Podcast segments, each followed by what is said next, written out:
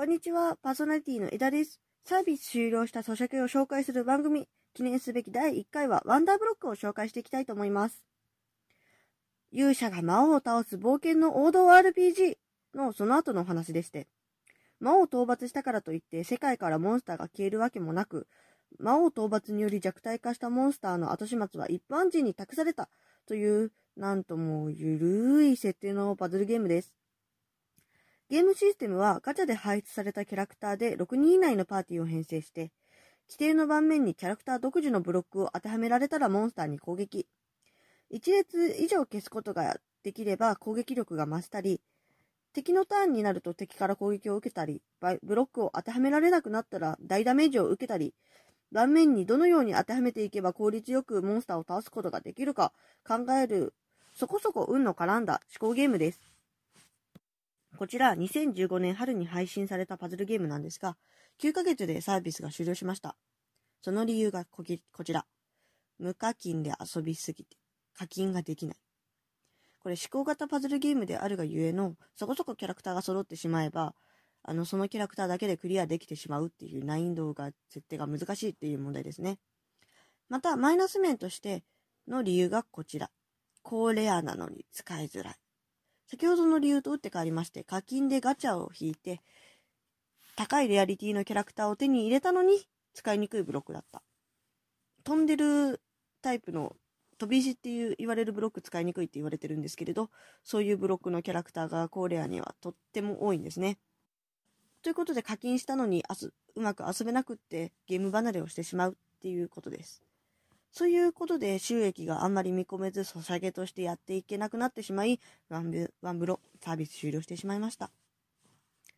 枝がこのゲームの何が好きかと言いますと、モンスターの説明です。実際に読んでみます。バードビー。ハチドリの一種。針には毒がない。羽にも毒がない。つまり全く毒がない。ただ口が悪く発言に毒がある。ケルベロス。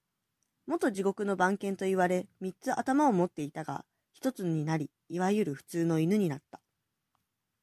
ちょっとおすすめの2体のものを読んでみたんですけれど、なんとも、くすっと笑えるような編成で、なんでここで笑い取ってくるんだよみたいなところで、私、こういうの大好きなんですね。他にも、キャラクホーム画面で案内人のキャラクタータップすると、裏返ってなんか文句言われるとか、そういうギミックも面白いゲームになってました。あと、世界観がとっても可愛いんですよね。あの、段ボール、キャラクターがキャラクターの一枚絵ボーンって感じじゃなくて、段ボールに描かれたような絵で、なんかそういう世界観なんだなっていう、多分、キャラクターとかそういうのを重視する方はすごく面白いゲームだと思います。と紹介したところでこちら、そうし、あのー、サービスが終了してしまったっていう、やりたくなった人残念でしたね。ではなく、朗報がございます。こちら今年の5月に480円の売り切り版として配信されました。今後、追加金要素なしで、ゲームシステムはほぼそのまま、難易度調整は多少されたんですが、えっと、配信当初のゲームが最初から最後まで遊べる、ついでにハードモードと裏面がいっぱいあるっていう、とってもやり込みがいのあるゲームで、なんでこれ売り切り版として配信したかって、開発スタッフがゲームとしてもワンブロー好きだったから、またユーザーからそういう要望があったから、そういう愛のある話ですね。で、それで、開発スタッフの方が社内コンペで売り切り版の企画を通して、こうやって売り切り版として配信することができたっていう感じになってます。ちなみにその売り切り版作るのも、元開発スタッフ5名ぐらいで、同時進行の他プロジェクトを進めつつ、使用のない範囲で作られて、企画してから多分半、1年ぐらいかかって配信されました。この売り切り版のおすすめポイントが突っ込みどころで、えっと、ソシャゲ部時代からの引き継ぎのホーム画面でのギミックもあるんですけれど、なぜか、ま、いつでもできるデイリークエスト。売り切り版なのにメンテナンスに入れるっていう、ちょっと売り切り版にしては良くない、なぜメンテに入るんだみたいな、そういう面白いことがあります。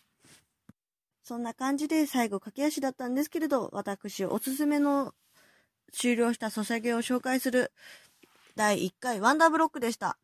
次回第2回は曲がいいのにストーリーがなぜか異世界に飛んだりするバンドやろうぜという音楽ゲームを紹介したいと思います。それではまた次回お会いしましょう。バイバーイ。